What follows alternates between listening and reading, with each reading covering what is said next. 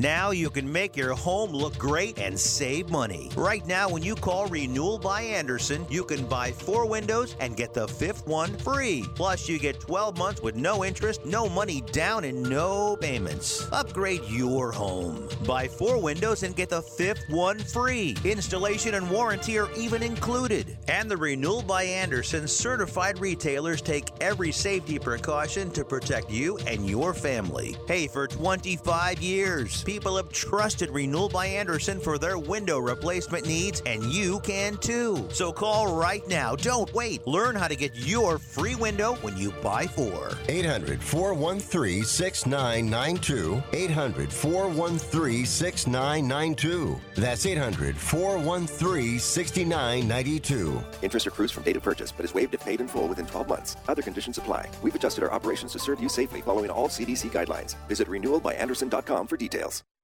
Rick Tittle knows his sports. I hate that guy. I love that guy. Oh my gosh, he's so fine. Rick Tittle brings home the bacon, fries it up in a pan, and then he eats it. Ricky T in the hizzle for shizzle, biznatch.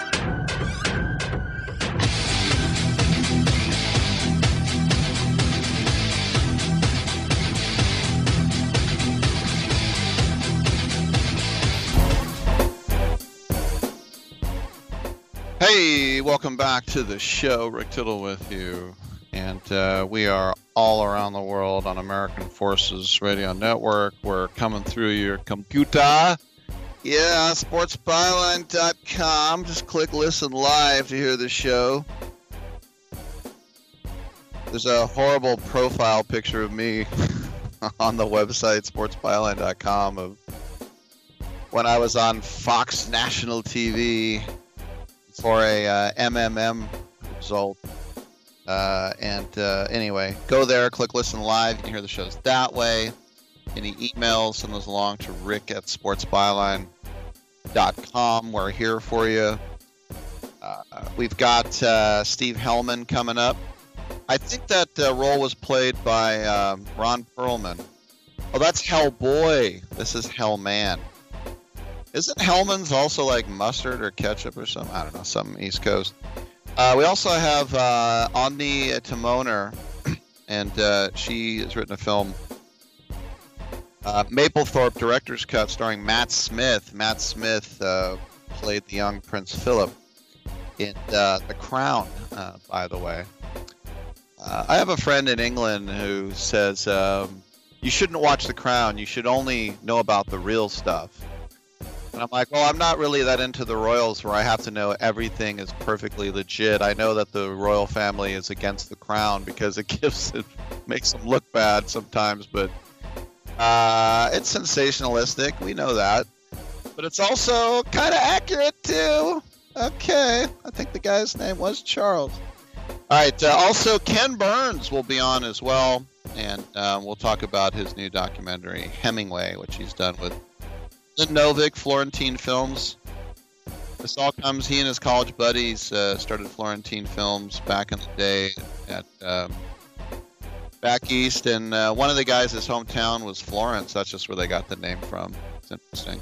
Uh, and your calls at 1 800 878 PLAY, P L A Y. You ain't got no alibi, you're ugly. Tune in app, iHeartRadio app, Stitcher app, Titillating Sports with Rick Tittle on Facebook, and the Twitter is at Rick Tittle. Come on back. Let me get right back to you. Sandra, um, those banners go out tonight. Can you pack them? Indeed knows unexpected growth can stretch your business thin. On machine four. Like at Monica's Print Shop. To fulfill orders on time, she needs to get started hiring right, right away. I need Indeed. Indeed, you do. And the moment you sponsor a job on Indeed, you get a short list of quality candidates from our resume database. Visit Indeed.com slash credit and get a $75 credit for your first sponsored job post. Terms and conditions apply. Your outdoor experiences could be better. Clearly better. Kaenon sunglasses are made exclusively with polarized lenses for optimal clarity. Using Japanese optics, Kaenon's lenses are clearer, lighter, and stronger than other lenses, and they're nearly impossible to scratch. With frames handcrafted in Italy, Kaenon sunglasses elevate your experiences outside with a degree of clarity beyond your wildest imagination.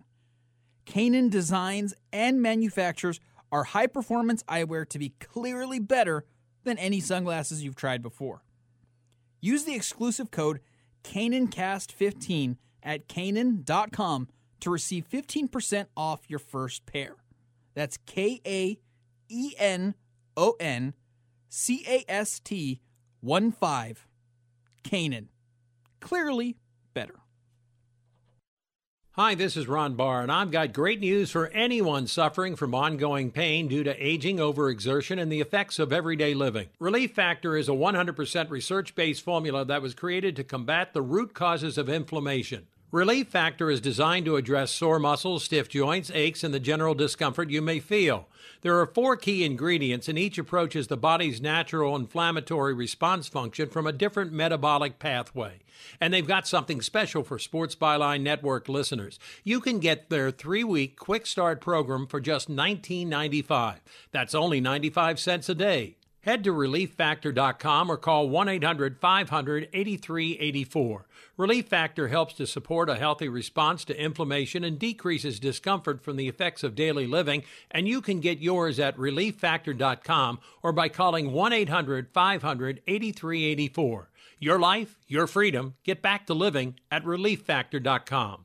Nissan believes you deserve a car that thrills you. So we have to ask Does your car thrill you? When you hit the pedal, do you get something back? A chill in your spine, goosebumps on your goosebumps. When you take off, do your fingers tighten around the steering wheel? Does your heart beat in your stomach and your breath catch in your chest? Does driving make you feel alive? Because it should. And if your car doesn't thrill you, ours will. This is the new Nissan. Hour two of titillating sports. You thought it couldn't get any better, but it's better. Rick Tittle is back. He's so great. I can't believe how awesome he is. More sports talk, yes. Couldn't get any better, but it's better. Rick Tittle is back. He's so great. I can't believe how awesome he is. More sports talk, yes. Hour two of titillating sports. Hey, check out Channel 9. Check out Rick Tittle. All right, Lawrence, thank you for that. Welcome back to the show. Rick Tittle with you, coast to coast and around the globe on American Forces Radio Network. It's our pleasure to welcome to the show Kyle Fiasconaro, and he is here on behalf of Brewers Crackers, a company that uh, he uh, owned it and owns and uh, founded, I should say. And uh, we'll talk about what this is. But first, uh, Kyle, I understand you grew up with your dad owning a bagel shop, and I'm so jealous because I love bagels. How many bagels did you eat a day when you were growing up? Uh, breakfast, lunch, and pizza bagels for dinner. for me, there's Usually. nothing as classic as the everything bagel. How about you? Uh, yeah, everything um, with some uh, room temperature butter is, is the way I go. All right, perfect. So, uh, Brewers Crackers, look, uh, cracker companies, big deal. Well, yours is a lot different. You don't use recycled food, you use upcycled food, and it comes from breweries. This is very unique. Tell us more, please. Right. So, Brewers Crackers takes upcycled grain from breweries. So, when brewers make beer, uh, they take super high quality grain like barley and wheat that has been sprouted um, and roasted. They boil that grain to make a liquid that they can then ferment into beer. But after they boil it, they strain that liquid, throwing away all of that grain that they spent all that money and all that energy making, um, and then they keep the liquid and make beer. What I want is that valuable byproduct, which is called in the industry spent grain, which I call upcycled grain, and, and make my crackers it with just, it. It just so happens that this isn't waste. This is actually tasty stuff. Right. It is. I'm a chef at heart, uh, or by craft. Um, so anytime I see an ingredient um, that can add value, um, in this case, flavor, and then in an environmental case, uh, it would be food waste. So we're adding value by adding flavor and um, taste, and then just trying to just not waste what we grow and what we use. Now, on the one hand, I'm sure a lot of people will talk about, hey, this is so great, this is so sustainable. But what about people who don't understand the process and they kind of feel like you're using like used sink water or something? They're like, eh, it's been used. I don't want that used crap. Do you have to kind of, you know, get over that and educate people about what this is?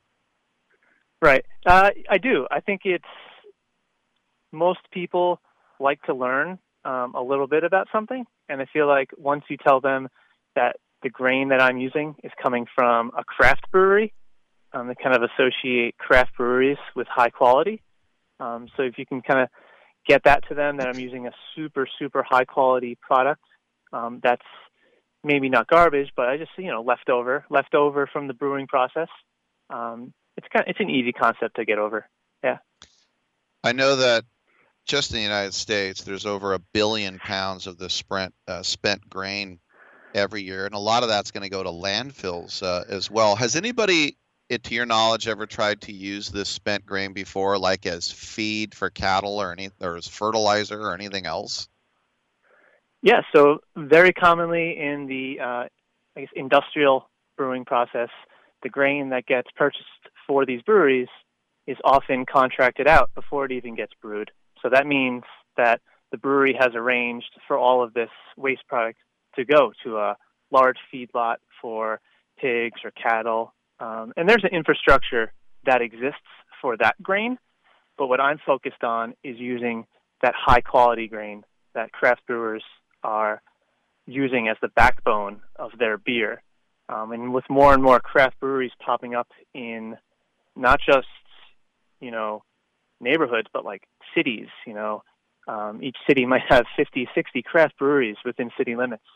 So those breweries, they don't really have an outlet um, to get this grain to animals, which is a perfectly fine way to get rid of it. Um, I like to say, arguably, we are the most important animal around. yeah, I would tend to agree with you. A couple more uh, questions uh, for Kyle Fiasconaro. And and I guess you know, speaking of cities, you're in Brooklyn one day and you see this quote unquote garbage being thrown out, and you basically said, "Well, that's the best smelling garbage I've ever smelled," right?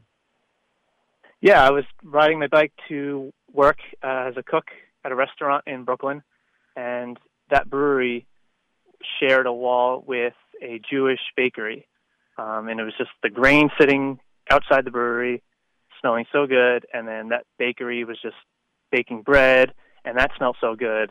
And I was going to work to, you know, cook all day, and I was like, uh, this is a home run. I have to make something with this. Um, and not a baker um, by trade, but I'm a cook, and I could figure things out. So took it back to the kitchen, and crackers were great. People liked them, and I just made them every restaurant I worked at until I started Brewers Crackers.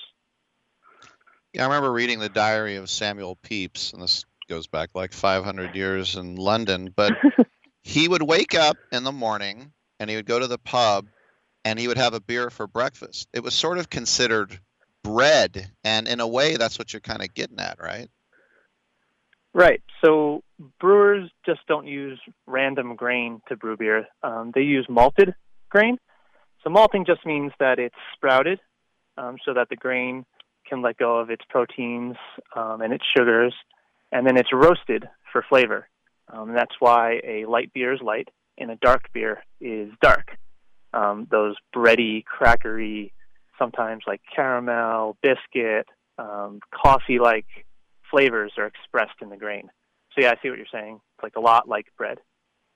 So it's one thing to say, "Hey, this shouldn't be wasted. I can make crackers." It's another thing to get venture capitalists and and you know supermarkets and th- this isn't something that happens overnight. So how did you get this off the ground? Right. I started by just making the product. Um, I I just know if it's not going to exist if you don't make it. Um, so I made some prototypes, put them in some bags, and the sandwich shop that I was working at at the time um, said they would sell them. Um, I got to make them, they got to sell them. So that was a pretty pretty great relationship um, for letting me use their kitchen for free. Um, and that grew into me going to a cheese shop and saying, "Hey, I got these crackers. They might be good for your, you know, your uh, customers. Might want to serve them with cheese." Um, and then, you know, one cheese shop sees another cheese shop, sees another cheese shop, and then I have a small little wholesale business. Um, and then it just kind of snowballs from there. Now, have you shaken the industry? Do you have to watch out for a hitman from Ritz? um, I think I'm pretty small, small fish compared to them. um, but yeah, the goal, the goal with Brewers Crackers, the end, the end goal is to get my products into everyone's hands. So I don't really see those guys as competition. I see them as just like a benchmark. You know, that's where I want to go. I want the concept of upcycling um, and fighting food waste to be in every pantry um, in everyone's house. So the goal. So fin- finally, how do we get a hold of them? Uh, you can get the crackers, and I do make chips now. Also, I make pita chips at brewerscrackers.com, and they're also available on Amazon. There he is, Kyle uh, Fiasconaro, a great story of American ingenuity and uh, ingenuity, I should say, and the coining of a new phrase, upcycling, as well. Kyle, congratulations, and uh, let's uh, catch up down the road, man. Thanks for having me. All right, I'm Rick Tittle. We'll take a quick break. We'll talk some sports. Come on back.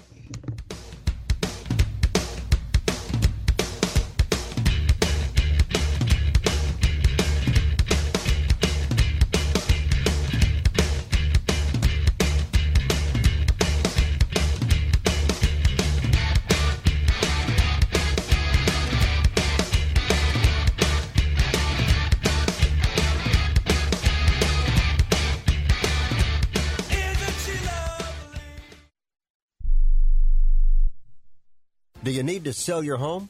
If you've sold a home before, you remember how stressful and expensive it was. Sold.com is here to help you sell your home for the most money and with the least amount of stress. There are new ways to sell your home that you've never heard of before. Did you know there are companies who'll offer you cash for your home? Did you know you could trade in your home for a new one? Did you know there are realtors who'll sell your home for a flat fee instead of an expensive commission? It's true. Sold.com services are free. So if you're looking to sell, make this free phone call right now and learn how your next home sale can be faster and easier than you ever thought possible. Pick up your cell phone and call right now. 800 449 1759. 800 449 1759. 800 449 1759. Again, that's 800 449 1759. Okay, we are running a car drive right now to help veterans all across America. So if you have an old car, truck, or van, even a motorcycle or an RV sitting around, you can right now give it away and help the vets. They really need your help. And your car will help support the vets and their families. And guess what? You even get a tax donation. Plus, we'll even come and pick up your car for free. And all you've got to do is pick up your phone right now and make a free call. Now is the perfect time time to do something good for the vets. Give back to the vets right now for all they've done for this country. And your old car can really help them. So call the Veterans Car Donation Program right now for free pickup of your vehicle. Help the vets and help your taxes at the same time. Call right now. 800 215 6812. 800 215 6812. 800 215 6812. That's 800 215 6812. Matthew. Huh? Oh, sorry. It's okay. I just need you to listen to me. I know that a lot of times, Mom, it might not seem like I'm listening to you, but I am. I hear you. And what you say really does matter to me.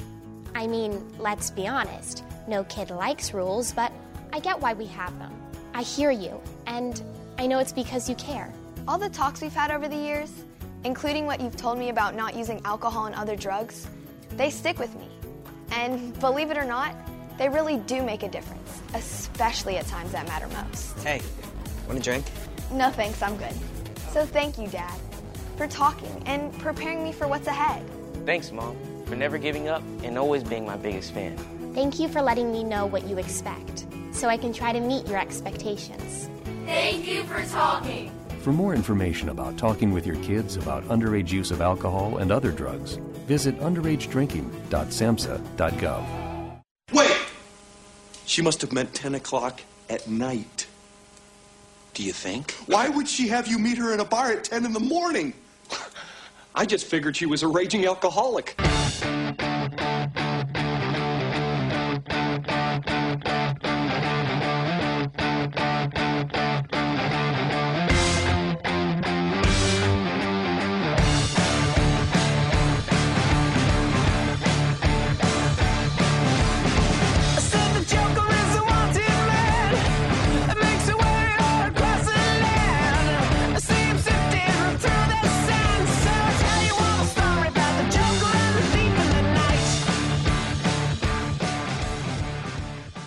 I wish you would try and slap Rick Tittle's mama's face. He would clown you.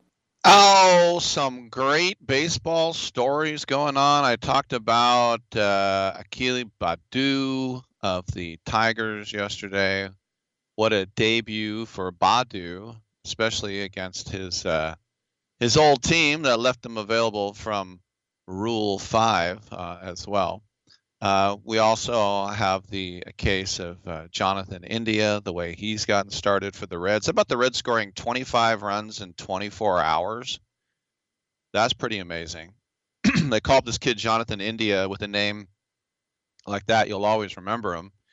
Indiana Jones, I'm sure people call him. But Jonathan India, three for three with four RBIs, pretty good debut. Young Nate Lowe uh, who the Rangers got from the Rays over the winter. He already has three home runs. He's batting over 300. Uh, this guy's uh, Zach McKinstry of the Dodgers playing at at the second base, and you think about Joc Pederson, who finally got a hit, a home run for the Cubs, and they gave him a waffle iron, but they let him walk. They let Kike Hernandez walk, and so this guy McKinstry, it's like, who the hell is that? He started three games uh, so far, and he has six hits and six RBI. Uh, Yermin Mercedes, 28 year old rookie, the first player in modern history to begin a season with eight consecutive hits. And uh, he didn't come out of nowhere, as you might imagine. He's 28 years old, but you think about a long rate and a reward. A lot of good stories so far in baseball, and the A's won a game even though their closing Rosenthal might be out for half the season. But also, a couple days ago, Forbes released their uh, valuations for all 30 MLB teams. And this was something that a lot of people were curious to see uh, because of the pandemic. How many teams really lost money? How many teams not? How much has their valuation plummeted? Do you know how many teams had their valuations plummet? None of them. In fact, 29. All but the Tampa Bay Rays, who stayed level, gained value. The Tampa Bay Rays, by the way, who are the lowest valuated team, 1.055 billion. So every big league team is now worth at least a billion. That's what they were worth in 2020. And now in 2021, Forbes says that Tampa Bay has held exactly the same place. Every other team is worth more. now, you could say, Rick, uh, what's that got to do with the price of apples? That's like saying, well, my home gained value, but my home gained value, but I have less revenue coming into the coffers. The only way to cash in on that would be to sell the team. Uh, and I, I do get that point. But on the other hand, it's not denying the fact that your team is worth more money. The New York Yankees continue to be the most valuable franchise at $5 billion. Once again, the Yankees at 5 billion. Now, this takes into equation their building. Second, the top five round out is Dodgers, Red Sox, Cubs, Giants. The Giants, before this century, were always in the bottom half of these type of lists because they played at Candlestick Park. Now that they own their own ballpark, a ballpark that has hosted an All Star game, that has hosted several bowl games, XFL, concerts, and oh, yes, four World Series as well. One they lost, and then they won the next three.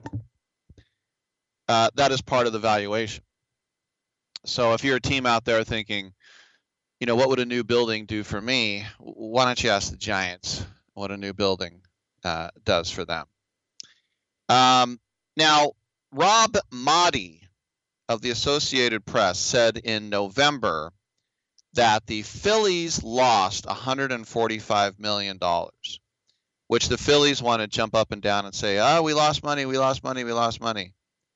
Well, Forbes says that the Phillies have now broken the $2 billion mark. So it just depends who you want to listen to. How many churros have you sold? Right? that type of thing. By the way, speaking of the Giants, if you want to go to the game tomorrow, you have to pass a COVID test. And you have to show proof that you passed it. And the Giants are only uh, one of two teams that are doing that right now. You cannot just walk up and walk in. That ain't going to happen. That's not how we do's it anymore. So, say what you want about that. And the whole vaccine passport idea, that's un-American. I there's a certain ways. What's un-American about just proving you don't have a disease? I don't know. I don't really see that. But uh, anyway, the whole COVID thing. Uh, to get into a Giants game, you now have to have proof within 72 hours. That's a pretty wide gap, by the way. You can go out and do something dumb in 72 hours. But just to reiterate, these teams who say, you know, we've lost money, we've lost money, Forbes says, well, you've gained. Now, speaking of COVID 19 and how it affects sports, it was announced today uh, at uh, the French Open will be postponed one week. And uh, it'll be scheduled to start now on May 30th and go till mid June. France, if you didn't know, is in its third nationwide lockdown, and the president Emmanuel Macron says that the lockdown should end middle of May, and he says um, that the best solution to get more fans into Roland Garros would be uh, to push it back a week. The president of the French Tennis uh, Association, Gilles Moreton, he said quote, I am delighted that the discussions with public authorities, the governing bodies of international tennis, our partners and broadcasters, and the ongoing work with the WTB, WTA and ATP have made it possible for us to postpone the 2021 Roland Garros tournament by a week. It will give the health situation more time to improve and should optimize our chances of welcoming spectators at Roland Garros into our newly transformed stadium that now covers more than 30 acres for the fans, the players, and the atmosphere. The presence of spectators is vital for our tournament, the spring's most important international sporting event. Well, I don't know about that, but I always love the French Open, playing on the clay, sliding around on the clay. Your socks, you have to throw them away when they get so caked with clay. The ball bounces just a little bit lower Roland Garros, by the way, was a fighter pilot in World War One who was shot down near the end of the war. They named the stadium after him. I was in Paris in 1985 at the end of May um, during the uh, French Open, and I played high school tennis. And my friend who I was with played high school tennis, and he said, "Let's go to the French Open." And we were only in Paris for a couple days, and I had bigger fish to fry and um, I kind of wish I had gone now, but I was 19. Kind of wish I had gone, but I said, uh, you know, I'm going here, I'm going there. You go, and we'll meet up later.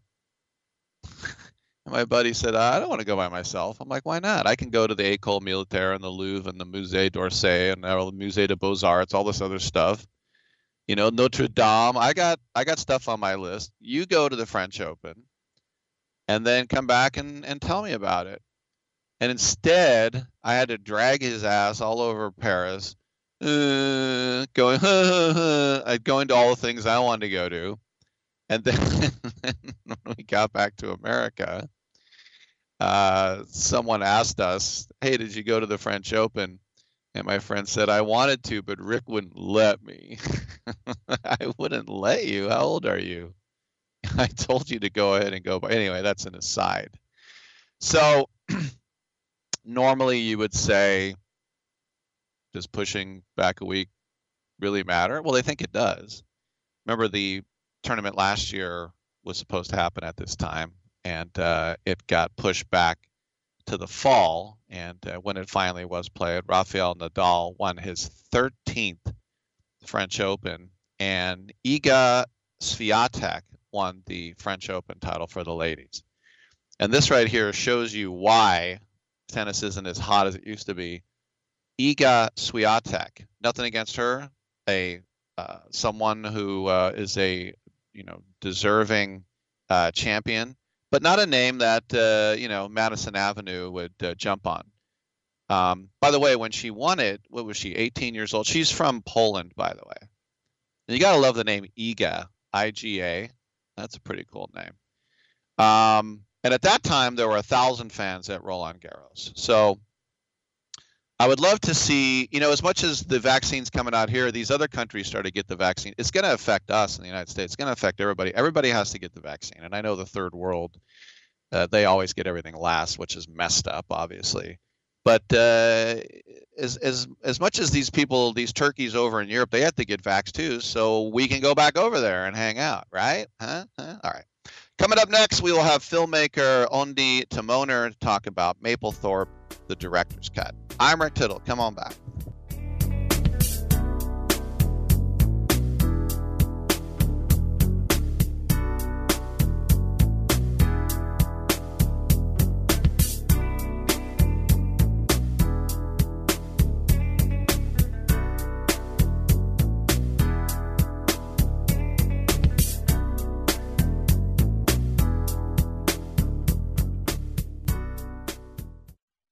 Hi, this is Ron Barr, and I've got great news for anyone suffering from ongoing pain due to aging, overexertion, and the effects of everyday living. Relief Factor is a 100% research based formula that was created to combat the root causes of inflammation. Relief Factor is designed to address sore muscles, stiff joints, aches, and the general discomfort you may feel. There are four key ingredients, and each approaches the body's natural inflammatory response function from a different metabolic pathway. And they've got something special for Sports Byline Network listeners. You can get their three week quick start program for just $19.95. That's only 95 cents a day. Head to relieffactor.com or call 1 800 500 8384. Relief Factor helps to support a healthy response to inflammation and decreases discomfort from the effects of daily living, and you can get yours at relieffactor.com or by calling 1 800 500 8384. Your life, your freedom. Get back to living at relieffactor.com.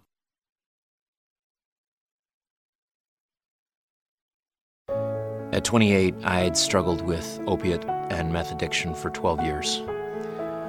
I did and said things that the sober me never would have done. One day I realized I was not invincible, I was not exempt. And that's when a friend told me about elite rehab placement. They gave me the tools I needed to get sober, and all it took was the one phone call. Elite Rehab can help you start to break your addiction problem and get sober in as little as seven days. And we'll work with your insurance provider to help cover the costs. Plus, we have travel assistance programs to get you here by plane or train. Make this free call right now to learn more. 800 403 5912. 800 403 5912. 800 403 5912. That's 800 403 5912. Attention to anyone that's written a book or wants to write a book. The process is not that complicated. Take a first step. Even if you write a page a day, you'll build momentum and your book will become a reality. The hard part is getting it published. That's when you need to call Page Publishing. They've got hundreds and hundreds of thank yous from different new authors, just like you. They make the process of publishing your new book and getting it sold online a simple process. You can learn how simple it is right now by calling for your free page publishing new author submission kit. One quick three minute phone call, that's all it takes to get free information and learn how you can get your book published. Pick up your phone right now and call us 24 hours a day at this number. 800 603 0885. 800 603 0885. 800 603 0885. That's 800 603 0885. I'm not insightful enough to be a movie critic. Maybe I could be a food critic. These muffins taste bad. or an art critic. That painting is bad.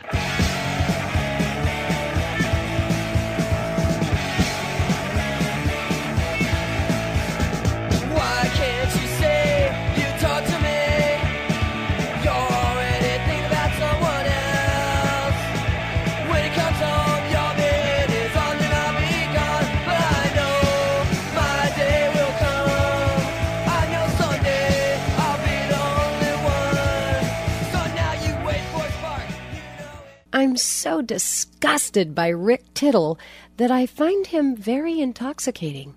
Welcome back to Sports Byline USA, coast to coast and around the world on American Forces Radio Network. It's our pleasure to welcome to the show film director Ondi Timoner, and she's here to talk about uh, her film Mapplethorpe, the director's cut, which is now available on all digital platforms from Samuel Goldwyn Films. Ondi, welcome to the show. You know, it's funny. I remember the first time I heard about Mapplethorpe, my brother was renting an apartment in Noe Valley in San Francisco, and um, he was renting it from a, a, a gay couple, and they had a, at least a dozen huge Mapplethorpe pictures that were very ex, uh, explicit. And I was thinking at the time, oh, well, that's interesting. But coming from here, it wasn't a huge shock. But I think the Bible Belt and other places around the, nation, some of the pictures he took uh, did uh, cause quite a stir, to say the least, didn't they? Uh, yeah, yeah. Was I? I think he's probably yeah. I mean, according to friends of mine who who have uh, work on Capitol Hill or work with Capitol Hill to try to unlock funding for the arts, the NEA still quotes Mapplethorpe as the reason that it's difficult to get funding allotted for the arts because they supported that perfect moment show that he did uh, post almost posthumously in 1989, where you know uh, the director of um, the art gallery in Cincinnati was led away in handcuffs, uh, Dennis Barrie, for for actually showing Mapplethorpe's work. Um, so yeah, it, it stirred quite a bit of controversy in this country. You know, it's funny. I remember Pat Buchanan when he was trying to get the Republican nomination from George H.W. Bush. He showed um, uh, clips from the Gay Pride Parade in San Francisco, and he said, "The National Endowment of the Arts. Look what Bush supports." And I'm like, I don't know if Bush was actually in the Pride Parade, but I remember that was a huge contention. Like, look what the NEA is spending its money on. Yeah. Yep. But, you know, Mapplethorpe set out to make photography itself a collectible art form and actually succeeded in doing that by taking uh, very controversial work and uh, work that, you know, at that time in the 60s and 70s and even 80s was considered the underworld. You know, it was like deemed obscene. And he took took that and turned it into, you know, took people from that world and brought them into his studio and photographed them like uh, sculpture and and showed us the form and the shape and the beauty that he saw and um, and in so doing you know really made it undeniable. And and that's you know it's like a Rodin or a Michelangelo. And um, and and suddenly there's a man in all leather a gimp you know um, who is on a museum wall. And and that's that's quite a feat if you think about it historically and in context of culturally where we are able to sit as a as a country, you know. No doubt, and he was to me as a West Coast guy, he was so New York, and the fact that he had a long relationship with Patti Smith, and could you get more like just East Village gritty performer than Patti Smith? I mean, it's it seemed like that they would be like a the ultimate New York couple, huh? but there might not have been even a Patti Smith, it, you know, without Robert Mapplethorpe or vice versa, because they were lone wolves in this world when they met and helped each other through as children. Um, they were supportive of each other's work before there was anyone supporting them. Um, they were the only two people who understood each other, and there's that scene in the film where they're in bed and just, you know, nobody understands and nobody sees the world the way we do. You know, he says to her um, they felt like that. And so it was very painful um, for both of them when he discovered, you know, that he was gay, um, which was not something that he knew necessarily consciously because of the time and because he was raised in the Catholic Church and came from such a religious family and ultimately it meant that they weren't going to be able to be life partners and that was really really tragic for them you know? both no doubt we're speaking with uh, Ondi Timoner. The new film Mapplethorpe, the director's cut, is available now on demand. Um, it's one thing to you know take pictures of the the human form and all its grace and beauty, but once he f- discovered the mine shaft, which was the the BDSM, the the, the uh, bondage, uh, sex leather club, I guess you would call it in, in Manhattan. How did the pictures and his uh, his art turn uh, at that point? Well, he he actually wasn't a photographer, um, and if you watch the film, you can see why uh, he wasn't a photographer for the for the you know first couple decades of his life. Um, and I I sort of extrapolated that as the director and writer of the film, but I think there's a lot of validity in why he wasn't holding a camera for some years. He was actually doing collage and that kind of thing. And then when he moved into the Chelsea Hotel, he was given a Polaroid camera uh, by a woman named Sandy Daley, and he just loved taking pictures, almost like a documentary filmmaker. He, and this is sort of how I related to him, he would run into these places like the mine shaft, and with standing behind the camera, he could like mediate that world a little bit. It was almost like a safety safety net, but also uh, a bridge into worlds he could never otherwise enter. And so he became uh, incredibly obsessed with that world, and that was very intrinsic to his work. I mean, it wasn't like, oh, he was taking pictures of flowers and then he discovered BDSM and transition. No, that was his entry drug, you know, into photography. Um, that's what he started photographing from the beginning. So, yeah. Is he also? I mean, you think about Van Gogh. He's probably the best example, but just someone who maybe was more appreciated posthumously than during his own time. Well, he was because of the controversy. I mean, I think people didn't really know who he was until he was not people. I mean, a lot of people did. He was he was famous and he was wealthy, uh, you know, successful and living in the 23rd Street loft before he died in the 80s. Um, in 1989, he passed away from AIDS. Um, but but it was that show that came out that same year that closed, you know, caused the Corcoran Gallery to close in Washington, and and and Dennis Barrie led away in handcuffs, and and Jesse Helms screaming in the Congress. You know that put Mapplethorpe in all headlines everywhere, and suddenly the curiosity about him grew. You know, so so yeah, he reached levels of fame that he never might have atta- attained without that show, which combined the full range of his work from flowers to, you know, the most extreme um, ex portfolio, as he called it, and and that that was his dream. That was his dream always. You know, you see in the movie with Matt Smith's brilliant performance when he is, you know, a younger man and he's with. Uh, not that he was ever old. He died at 42 years old, but uh, when he was, you know, coming up with Sam Wagstaff and and going and seeing Holly Solomon, a dealer in in New York, about doing a show, and she said, "Well, I could never show these two these two photographs in the same show." And he said, "Show all my work or none of it." And Sam, his then partner, um, who really enabled him to become who he was by giving him a Hasselblad and introducing him to the art world, uh, Sam convinced him to do a show, that, you know, at Holly Solomon's gallery, and then do simultaneously a show downtown at the Kitchen Gallery uh, with for all his leather stuff um, and with all his leather fans. And so he, you know, he had two shows that same night. That was as close as he ever got to all of his work being shown together until the perfect moment, um, which was a game changer for the art. Right. Yeah. Yeah. Last last question for you. You mentioned Matt Smith, and it, it's amazing to me how English and Irish actors play Americans better than we do. And and of course, I we all got to see him um, as a young Prince Philip in The Crown and some other great works as well. What why was he uh, your ultimate? I mean, he's a great actor, but what was it about him that uh, he got the cast for that? So he this is pre-Crown that I cast him, um, and and he wasn't necessarily financeable as the lead actor of a film, um, especially a film about such a controversial artist.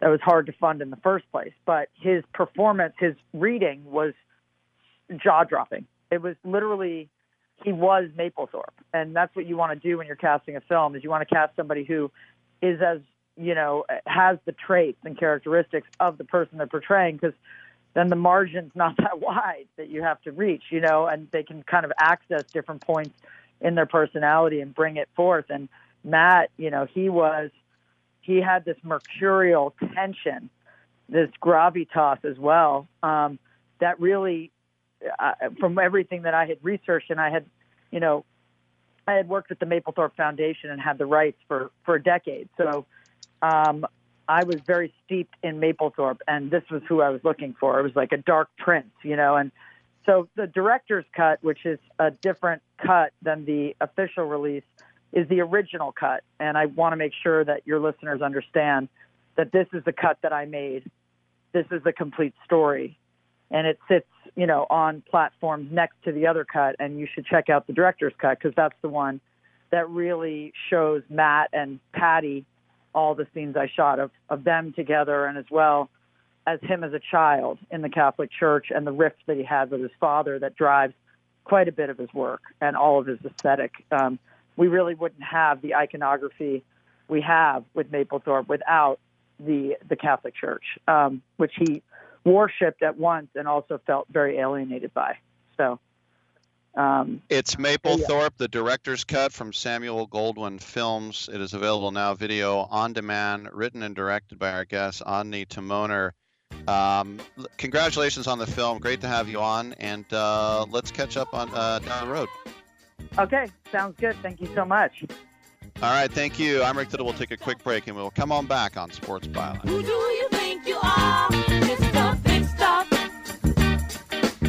Never gonna get my love.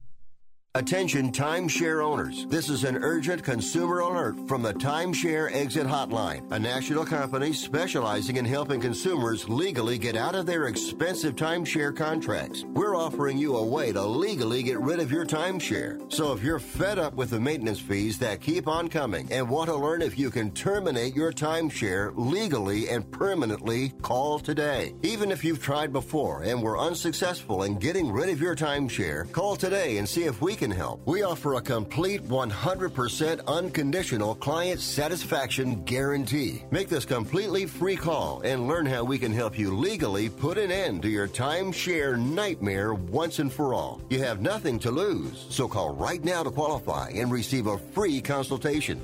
800 880 7167. 800 880 7167. That's 800 880 7167. Paid for by Airtime Media.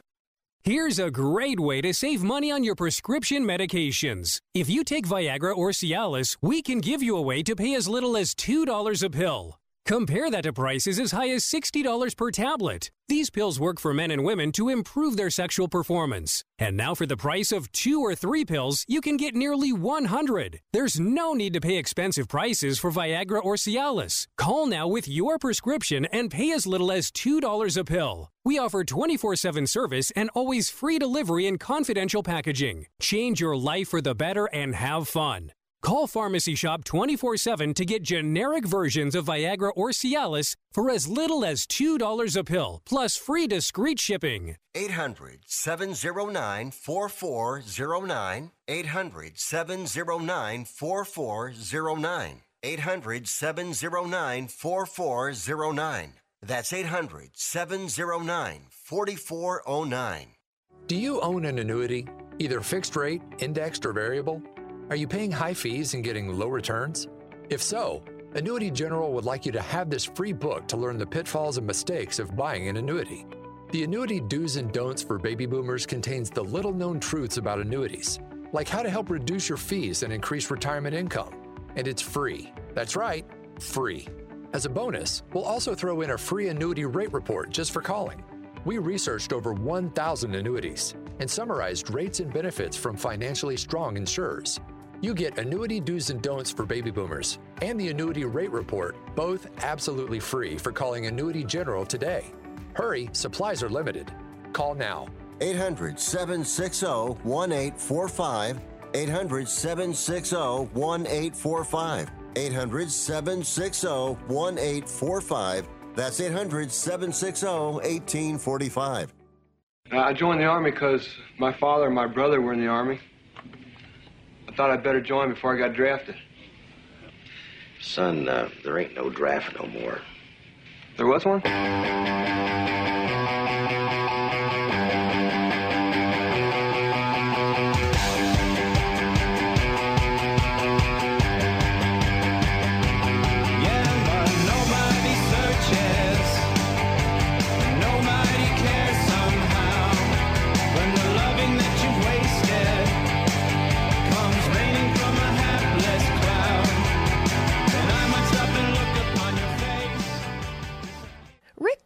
Always goes commando. Ah, thank you for that, and uh, welcome back to the show. We still have another hour to go, and uh, coming up in the next hour, we're going to have Steve Hellman, writer director of the new film Taking the Fall, and then at 11:40, it's going to be exciting to have Ken Burns with us, and Ken Burns, of course, one of the great documentarians uh, of all time, all time, baby. Yeah, that's right. all right. Um, yesterday, the Brooklyn Nets announced that uh, James Harden was going to be out uh, 10 days uh, with a, hamstring injury. And um, that news, of course, you never want to lose an MVP, but they got another MVP back because they got Kevin Durant. And the headlines were Kevin Durant perfect from the field. He was five for five, and that's good. I mean, five for five, eh, okay, perfect from the field. But um, he was announced in the starting lineups, and then they pulled him uh, for whatever reason. They didn't put him in until the second quarter, and it's only the, by the way, the second time in his career he didn't start a game in which he played. Um, and he had six turnovers, which isn't super surprising considering he hadn't played a game for nearly two months. I mean, it was February 13th the last time he played an NBA game, and you know, coming off that Achilles where he missed a whole year and he started off the season just as good as he's ever been, and now he's missed another two months. Uh, but playing New Orleans, a pretty dominant 139 111 win um, for, uh, I want to say New Jersey, for Brooklyn. But just think about it with without Durant for nearly two months, they are still the best team in the East. Now it's a half game over Philly and Milwaukee's hanging around, but other than that, there's just a chasm. It's Brooklyn, Philadelphia, and Milwaukee, and then just everybody else. I mean, if you look Charlotte, Atlanta, Miami, Boston, Boston's 500 at this point. You know, other than that, everybody's sub. And then in the West, though, the West really has six good teams and if you want to throw Dallas in there, seven good teams. It's always a mess. And once again, Utah has the best record in the league. But think about this the Phoenix Suns have a better record than the Brooklyn Nets. The Phoenix Suns are 36 and 14. You talk about bringing in a vet like Paul and what he can do to a team. I mean, it's it's pretty remarkable. Uh, my Warriors right now with a two-game lead over New Orleans for that tenth play-in spot. And do I want the Warriors to make the playoffs? Hell yeah, I do. It'd probably be best if they don't make it for a few years. And I, am not going to live forever. I'm not, you know, Methuselah. So yeah, I'd like to see them make the playoffs after being the worst team in the NBA last year. All right, uh, hard news break. Come on back for hour number three. I'm Rick Tittle. We'll see you in a second on Sports Byline.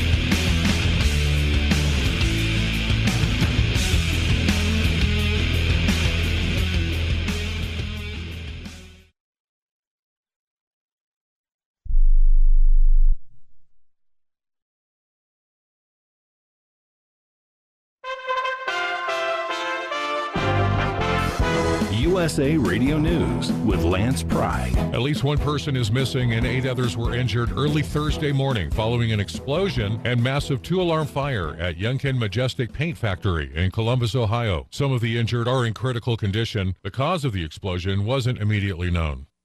President Biden will nominate David Chipman, a prominent figure from a gun control group, to lead the Bureau of Alcohol, Tobacco, Firearms, and Explosives. Prior to this possible role, Chipman was a special agent for the ATF. The agency has not had a permanent director since 2015. Amazon, which has done as much as any company to bring about the demise of shopping malls in the United States, has come full circle by buying up struggling malls and turning them into distribution centers for its rapidly growing e commerce empire. Between 2016 and 2019, Amazon converted about 25 shopping malls into distribution facilities. USA Radio News. Woke culture. It's choking America, erasing our history, threatening our freedoms, our laws, and even our police. Now, Grant Stinchfield exposes the secret woke agenda and the hidden players behind this very dangerous movement. Watch Stinchfield tonight at 8 p.m. Eastern on Newsmax TV as he reveals the real dangers to you and your family. Everyone is talking about Stinchfield because each night he gives you the cold, hard truth you need to know. Newsmax is now America's fastest growing cable news channel on all major systems. If you don't get it, call your cable operator. Tell them you want Newsmax or you'll switch. Remember, you can get Newsmax free on Roku, YouTube, Xumo, Pluto, Amazon Fire, and smart TVs like Samsung, Sony, Vizio, or LG. It's even free on your smartphone. Just download the free Newsmax app and start watching. So find out about Woke and its dangerous plans for America on Grant Stinchfield tonight. Just tune into Newsmax TV. It's real news for real people. As the border crisis continues to deteriorate, Dan Naraki from the Ohio USA Radio News Bureau reports. Illegal crossings on the southern border are at a 15 year high, according to Border Patrol data.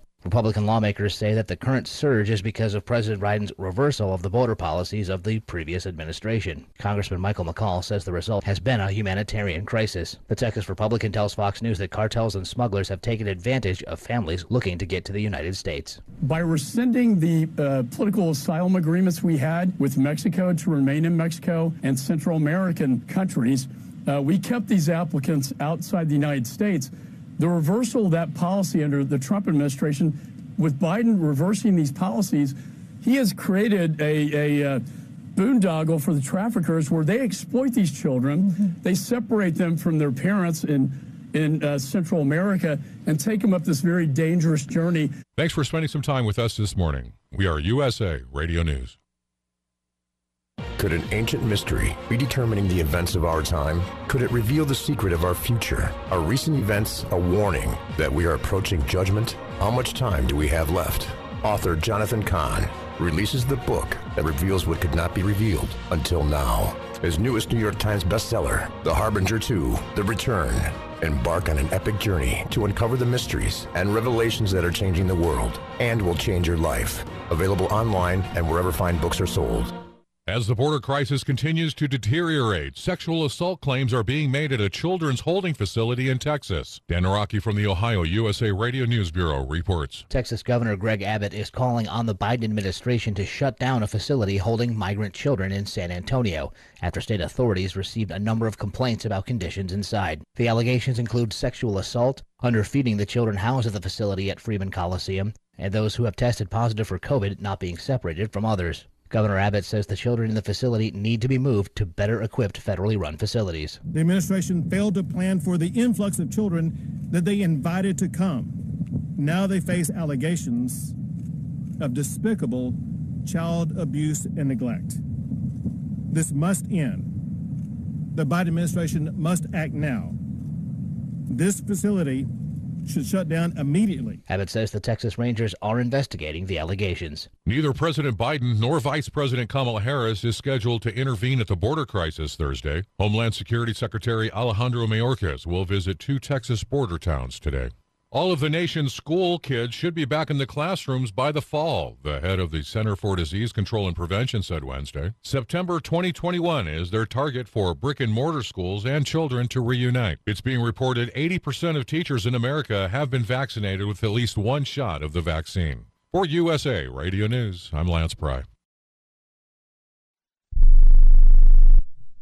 Now you can make your home look great and save money. Right now, when you call Renewal by Andersen, you can buy four windows and get the fifth one free. Plus, you get 12 months with no interest, no money down, and no payments. Upgrade your home. Buy four windows and get the fifth one free. Installation and warranty are even included. And the Renewal by Andersen certified retailers take every safety precaution to protect you and your family. Hey, for 25 years, people have trusted Renewal by Andersen for their window replacement needs, and you can too. So call right now. Don't wait. Learn how to get your free window when you buy four. 800 413 6992. 800 413 6992. That's 800 413 6992. Interest accrues from date of purchase, but is waived if paid in full within 12 months. Other conditions apply. We've adjusted our operations to serve you safely following all CDC guidelines. Visit renewalbyandersen.com for details.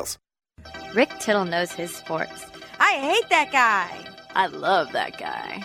Oh my gosh, he's so fine. Rick Tittle brings home the bacon, fries it up in a pan, and then he eats it. Ricky T in the hizzle for shizzle, biznatch.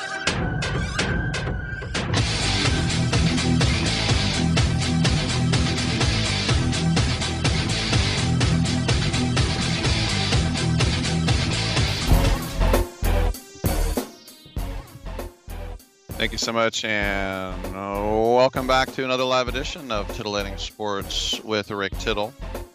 It's great to have you with us, whatever's going on in your sporting world, coast to coast, border to border. We're here for you, and uh, whichever way you'd like to get in, uh, we would love to hear from you as well. Um, emails, rick at sportsbyline.com. Here's one real quick from Scott saying, uh, Rick, if you had to make the choice, would you want Ohtani to just pitch or just hit? Um, well, I think obviously I would say at this point just hit, but if you're the Angels, you would say just pitch because they need pitching more than they need hitting. And if he truly is an ace, like the ace of the staff, then I would rather have him pitch. And the other day he hit 100 on the gun, and then he hit a home run. I mean, that's the guy they were looking for. That was the you know the the young Japanese Babe Ruth that uh, we were talking about when he was coming out. But uh, luckily for them, they don't have to pick just yet. But uh, I mean, he he really belongs in the National League because he would be able to hit, uh, uh, you know, for himself. But whatever, he's still going to get a lot of ABs. One of the more exciting players in the big leagues when he's healthy. 1 800 878 play. Um, you know, Charlie mentioned Matt Chapman. I've been down on him because he was awful last year and he got off to a horrible start. He actually had a couple of hits yesterday and and it was just nice to see because the guy has a world of potential. He really does. He just needs confidence. He needs coaching up, and he just needs to get it done. That's what it is. He needs to get her done. When they threw him in the home run derby in the All Star game, it was stupid. That should have been Matt Olson. I think they got the wrong Matt. Because even though Chapman hit over 30 home runs, he's not a home run hitter per se, like BP wise. He's a line drives guy. That's me, line drives. All right, uh, Steve Hellman's going to join us on the other side, writer director of Taking the Fall, and then, as I mentioned, Ken Burns, the great documentarian, will here be here to talk about his uh, new PBS documentary called Hemingway, which is about Mariel. No, it's about her grandfather, Ernest. Rick Tittle. Come on back on Byline.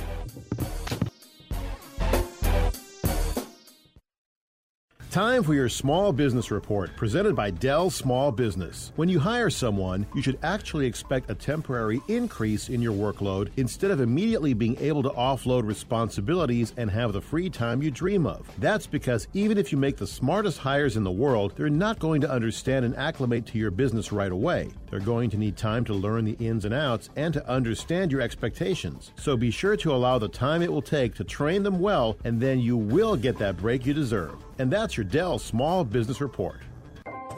What do you get when you talk to a Dell Technologies advisor? Mm-hmm. Mm-hmm. You get someone who understands there's an art to listening, Uh-huh. Sure. who's able to hear more than what's being said, and can provide tailored Mm-hmm. small business solutions that make you feel Okay. truly heard. I understand. Let's get started.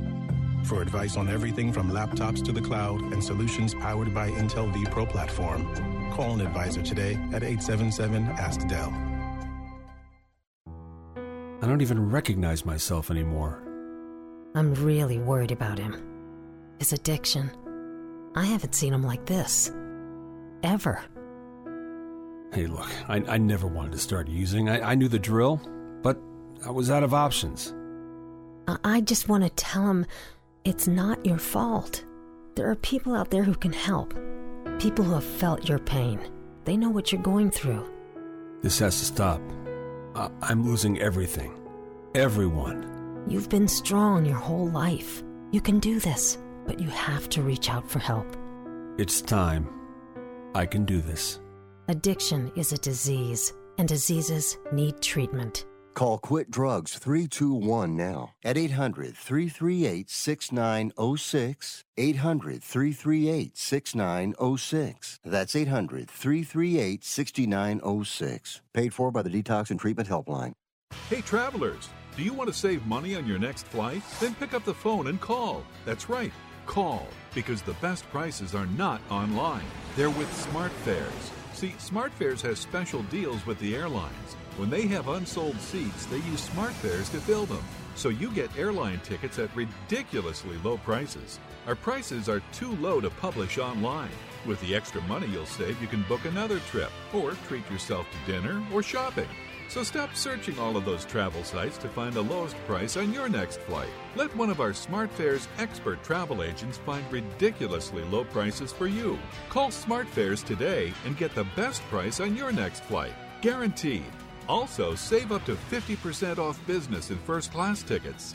855 325 1780. 855 325 1780. That's 855 325 1780. Titillating Sports with Rick Tittle. Rick Tittle is a genius, the best show ever. He's so wonderful, genius, the best show ever. He's so wonderful. Titillating Sports with Rick Tittle. Rick Tittle is a, he's so handsome. He's a genius.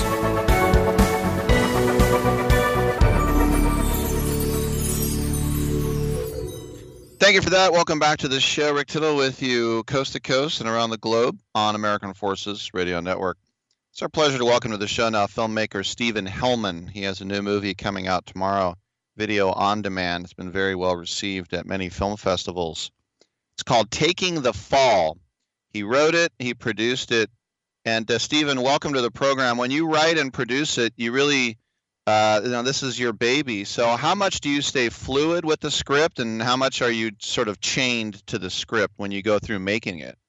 Yeah. Hey. Uh, uh, thanks for having me. And yeah, it's been a you know because of the film being such a you know an ensemble piece and you know really character driven. I was you know as the writer, I was super you know open to collaboration and you know with the actors, you know having Munro Chambers, Roland Buck, and everyone did a great job. But you know, when you have talented actors like that, you kind of need to sort of let them sort of you know do their thing and sort of allow them to kind of take their characters and make them their own as well. So you know, I'm not a I'm a very collaborative. I just wanted you know the best product I could, so I was very flexible with that, and you know it was great to kind of see them take these sort of characters that I made and and take them to a new level.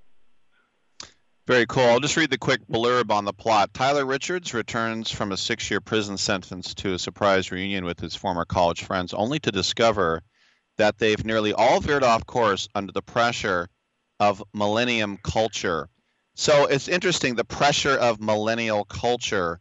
Does that have to do with being woke, being politically correct, being a TikTok star? Well, what does this mean for you to say uh, millennial culture?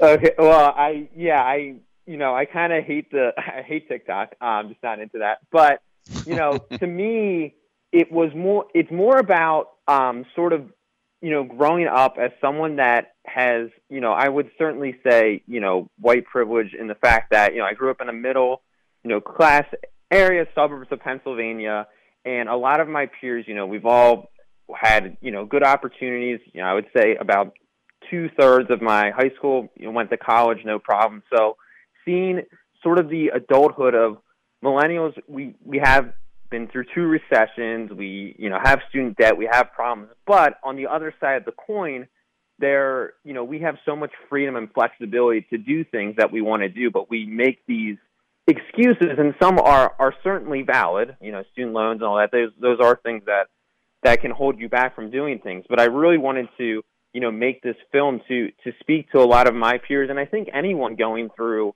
that's been through their 20s, where people are changing vastly, and sort of the fleetingness of of youth, where you know we have the power to really make our choices and go do the things that we want to do. And I think, and you know, seeing you know the character Tyler as he gets out of jail, seeing all his friends not living their life after you know being in prison for six years for them is you know something that to me is you know I thought that was really powerful. Just imagining what I would be like to not see my friends for six years from 22 to 28, and how that would feel to see them not happy or complaining when they were so eager and excited to get out of college.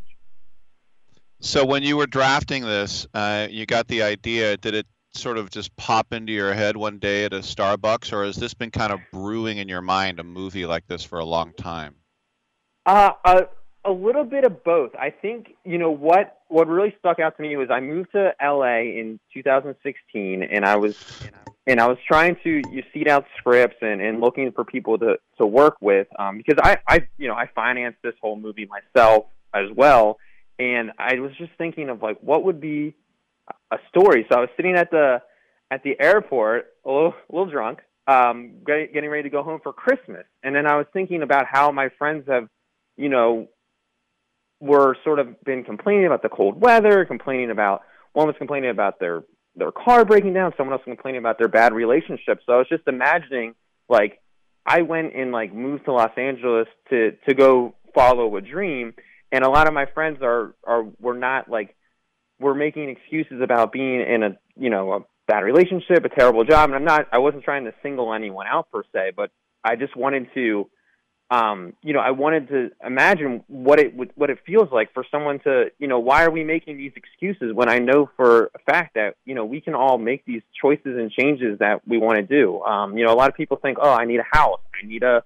a good credit score, I need these things, but no one like people ask you how your how's your job, how's your spouse, but no one ever really asks you if you're happy, if you're doing what you want to do. So to me, I wanted to make something that shows that you know we can, you know, you have the power to make your own choice, you have the power to make the decision. I think a lot of people needed to hear that, especially now.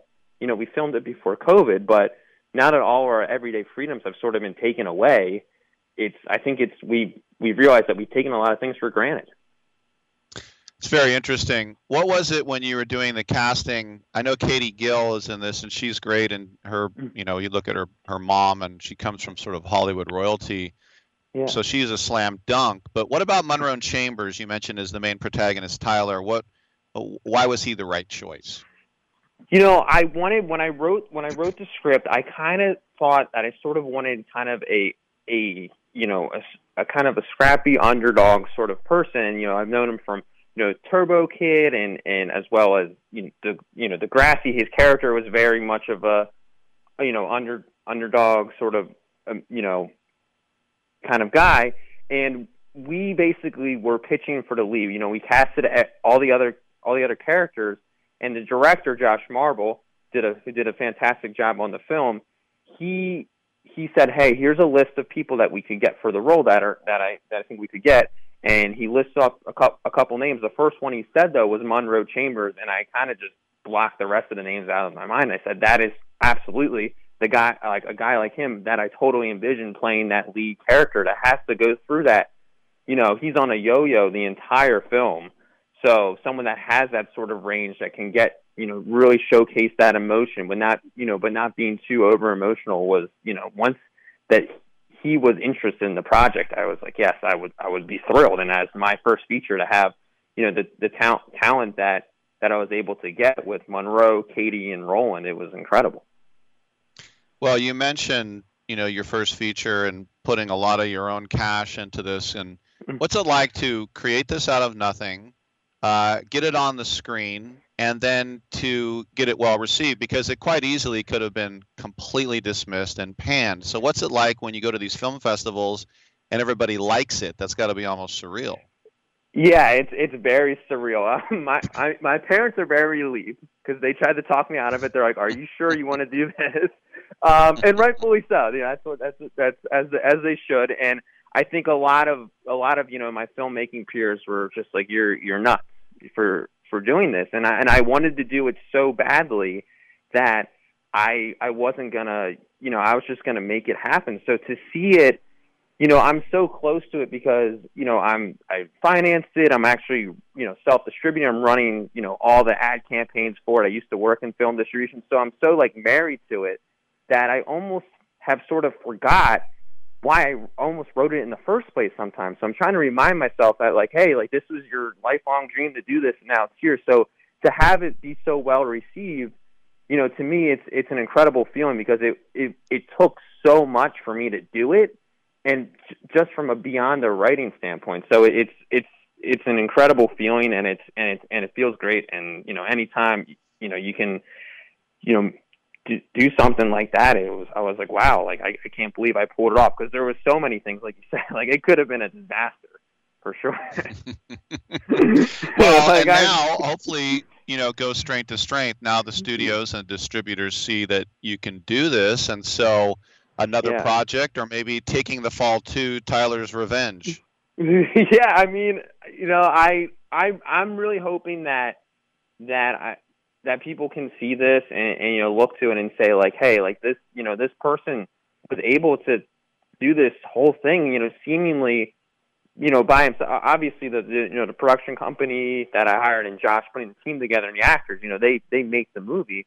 But in terms of you know fo- the the follow through of you know making it happen with the with the money, the you know the putting it out, um, you know the fact that I was able to to pull that all together is is you know not to is not in trying to be as humble as I can was I was like wow I can't believe that that I was able to do it. Um cause, and so it's it is it is very surreal. So I'm trying to I'm very excited that you know tomorrow's the day because it's finally here. I started writing it in 2018 and we shot it in 2019, and now it's you know here. Well, it is here, and yes, we won't be at the you know Mann's Theater because of COVID, but we will be able to get a lot of eyes on it. We all need content. We're still cooped up from COVID. It's video on yeah. demand. Make sure to check out Taking the Fall, written and produced, and from Longboard Productions, and our guest Stephen Hellman. Stephen, congratulations on the film, man, and uh, let's catch up on your next one. Yeah, th- uh, thank you so much, Rick. Really appreciate you having me. It was great. It was great chatting with you, and yeah, um, yeah, stay, stay safe with everything, and uh, have a good one. Thank you so much. I'm Rick Tittle. We'll take a quick break. Come on back. Open lines on the other side, and Ken Burns at 11:40. Speaking of filmmakers, come on back.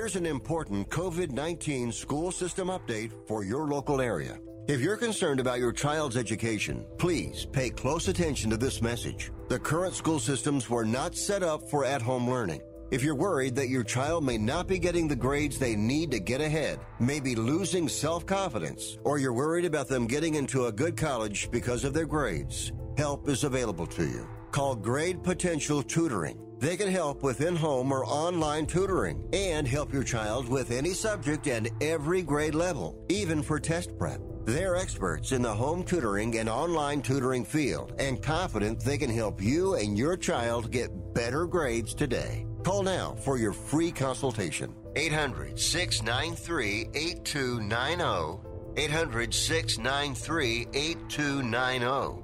800 693 8290. That's 800 693 8290. You love your dog. Is something bothering him or her and you can't figure out what it is? Maybe they seem slow or lethargic, and maybe they just don't have energy. Wouldn't you like your dog to be living their very best life? PetJoy offers a money back guarantee on all of its products. If your dog won't eat it or you don't see the results you want, just let us know and we'll make it right. Totally risk free. What do you have to lose? You can't buy PetJoy multivitamins in a store. The only way you can get them is through this unique radio offer. And if you call right now, learn how to get two bottles free with your order. Turn your dog's life around and make him or her a happy camper. Ain't that right, boy? He said call PetJoy right now. 800 846 2153. 800 846 2153. 800 846 2153. That's 800 846 2153. Are you 60 plus and love to travel? Introducing the Senior Travel Discount Network, brought to you by Low Cost Airlines. Call us anytime, day or night, and save up to 75% on your airline and hotel reservations. We can help you save a ton of money to fly almost anywhere. We have inside discounts on over 500 airlines and 500,000 hotels worldwide. And when you call and mention the discount code 60 plus, we'll give you an extra free night with your qualified air and hotel reservation. Now you can get the best prices on air and hotel reservations with your phone. We make it easy and fast for you to save money and book a trip. Remember, call the Senior Travel Discount Network, mention the discount code 60 plus for your free hotel night with your qualified reservation. Call now. 800 493 6118. 800 493 6118. 800 493 6118. That's 800 493 6118. Uh, what kind of music do you usually have here? Oh, we got both kinds. We got country and western.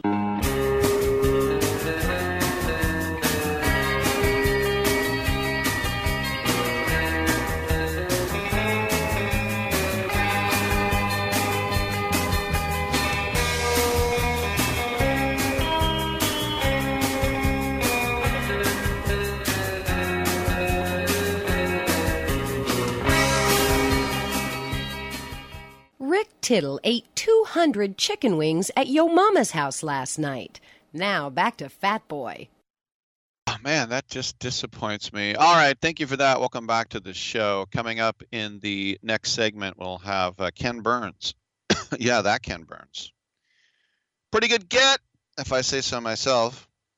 If you're Stephen Hellman's dad, you're probably more excited about that get. But still, everybody's great in their own right, right? Right.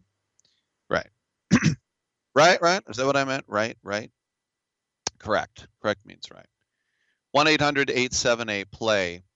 Um, I think it's time, just for fun, to look at a mock draft in the NBA. You say, "Oh, Rick, the NFL." Well, we, we've been doing mock drafts in the NFL for a long time, but just just because March Madness is over now, and you think about guys who had great tournaments and guys who maybe didn't step up and where they where that affects them on the on the board. And I was asked, was it Frank? Somebody asked me who I thought would go number one overall and I still think it's Cade Cunningham, the Oklahoma State uh, freshman, six foot eight, who played guard, but he also can play forward, obviously. And somebody, you know, remember, everybody always has to write down something bad in a scouting report, otherwise, you're not doing your job.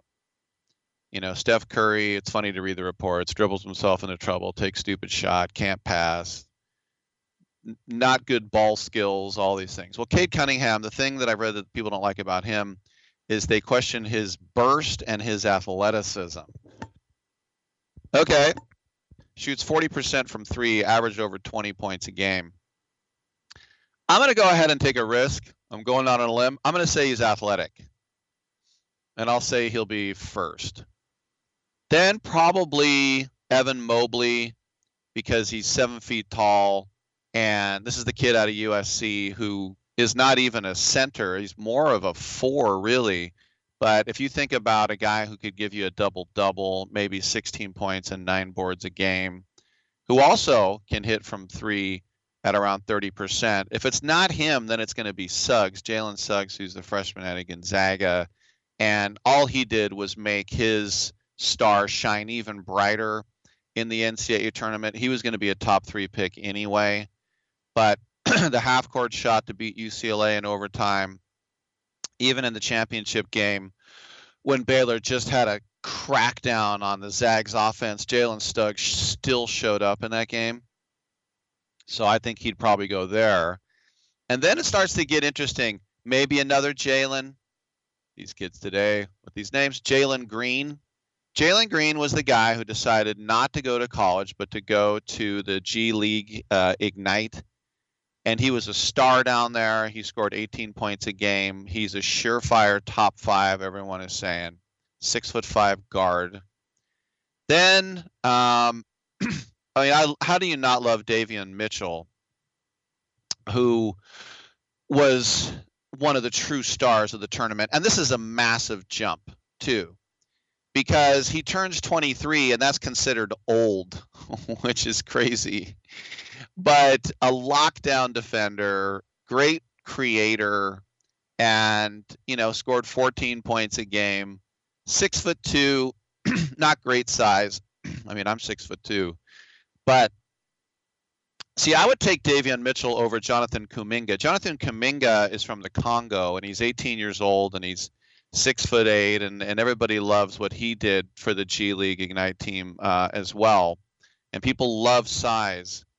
But if you just want a straight up baller, and you think about, you know, six foot two is not horrible, I would go Davion Mitchell. But then you start getting into the James uh, Bouknight. This is the kid out of UConn who's a sophomore. He had a shoulder injury and uh, but this is a guy who everyone said was a three point shooter. Well, he was under 30%. He still has, they say, kind of a Lou Williams type of swagger and still score you 19 points a game. Kai Jones is going to be a top 10 pick. He's the freshman out of Texas, probably the best forward to come out of that program since Kevin Durant. Freakish athletic ability, six foot 11, can jump out of the building but for some reason he didn't score a lot. He's still a project, under 10 points a game in college. Keon Johnson, I said these guys are so young. He was a freshman uh, in the Volunteers program, another guy who can uh, jump over the backboard, um, a legitimate top 10 talent. But then again, his three pointers under 30%. So, this is why over the years the NBA draft is nothing like the, the NFL draft. Then probably rounding out the top ten, a guy like Scottie Barnes from Florida State. There was uh, there was some concern about how good his offense is going to be. He is a ball handler. He is a passer. He runs the floor. Um, even though he's a uh, a forward, six foot nine, huge arm length, can't say wingspan. So this is a project, but he's also a guy who's regarded as a top ten talent. Then I start thinking about the 13th pick, which is probably where my Warriors are going to end up, you know, somewhere in there. And I think, you know, would they go guard? Do they go forward? Do they go big board? Do they just pick? I always want them to pick best available player. And they did that last time. They would have taken LaMelo Ball probably, but I still don't mind the Wiseman pick. They're still trying to decide: do we bench this guy or do we play him out? They said we'll play him the rest of the way, and they're like, never mind, we lied. But if you look at Moses Moody from Arkansas, he stunk in the tournament. He was 0 for 7 from three point range. Do you hold that against him? Jaden Springer, uh, another guy from Tennessee who uh, showed a guy two-way guard. Then you get into Tre Mann, a guard out of Florida, who averaged over 18 points a game. Also had a 30 burger during the year, if you like. Cameron Thomas, he's a freshman guard, one and done at LSU. He led all SEC players in scoring at 23 points a game. He was 32.5% from three point range, six foot four. There's Franz Wagner, the sophomore from Michigan, probably not a future All Star.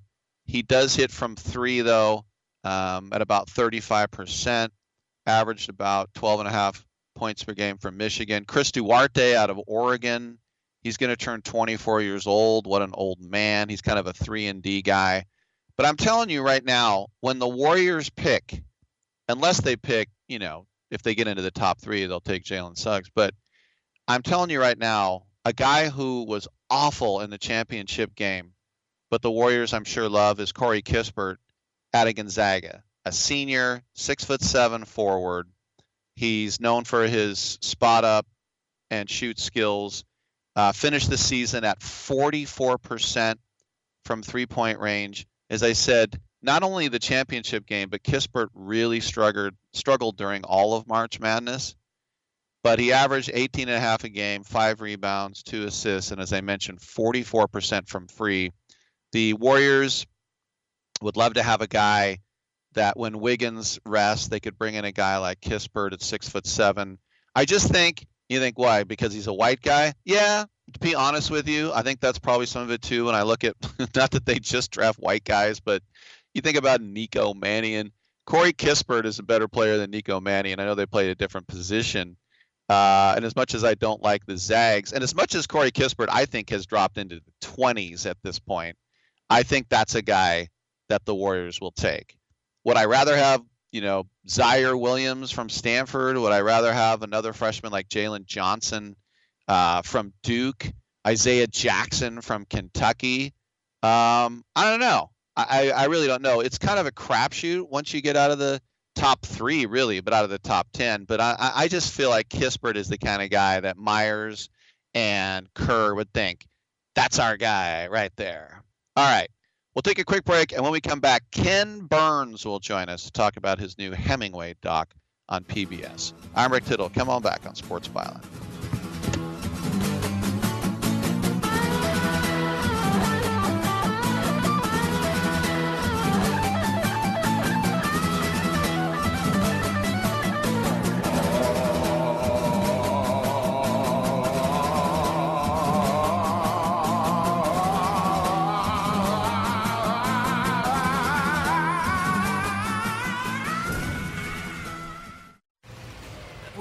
Forklift over here. Indeed knows unexpected growth can stretch your business thin. Okay, those molds need to be adjusted. The shippers are coming at noon, so we got to get this done. Like at Dennis's plastic startup. To stay flexible, he needs to get started hiring right, right away.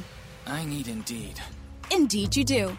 And the moment you sponsor a job on Indeed, you get a short list of quality candidates from our resume database. Visit Indeed.com slash credit and get a $75 credit for your first sponsored job post. Terms and conditions apply. Okay, we are running a car drive right now to help veterans all across America. So if you have an old car, truck, or van, even a motorcycle or an RV sitting around, you can right now give it away and help the vets. They really need your help. And your car will help support the vets and their families. And guess what? You even get a tax donation. Plus, we'll even come and pick up your car for free. And all you've got to do is pick up your phone right now and make a free call. Now is the perfect time to do something good for the vets. Give back to the vets right now for all they've done for this country. And your old car can really help them. So call the Veterans Car Donation Program right now for free pickup of your vehicle. Help the vets and help your taxes at the same time. Call right now. 800 215 6812. 800 215 6812. 800 215 6812. That's 800 215 6812. Are you paying too much for term life insurance? There's a tremendous price war among the major term life companies. Rates have dropped dramatically in the past two years. For example, a man age 45 non tobacco user, $1 million of coverage is only $75 per month, level for the next 10 years. Or a man age 50 non tobacco user can buy a half million dollars of coverage for a monthly premium of only $110. Guaranteed not to change for the next 20 years. That's right, level rates for 20 years. And if you're a smoker, we have great rates for you as well. At the Term Lifeline, we specialize in policies of a half million dollars and above. So if you're looking for new or replacement term life insurance, call right now for a free quote. Rates and availability may vary by state. Sample rate quotes are based on preferred non tobacco underwriting exam required to qualify. 800 807 1981. 800 807 1981. That's 800 807 1981. Receive a $5 rebate by trading up any non contact thermometer toward an Exergen temporal scanner purchased at any retailer. With COVID continuing to spread, nothing matters more than having an accurate thermometer that's backed by more than 80 published peer reviewed clinical studies, like the Exergen temporal scanner. Even after getting the COVID vaccine, you should be monitoring for fever to make sure you are protected. Keep your family and yourself safe by trading up your non contact thermometer for an accurate temporal scanner and a $5 rebate from Exergen, where accuracy matters. Details at exergen.com. It doesn't really matter. I uh, I don't like my job, and uh, I don't think I'm gonna go anymore.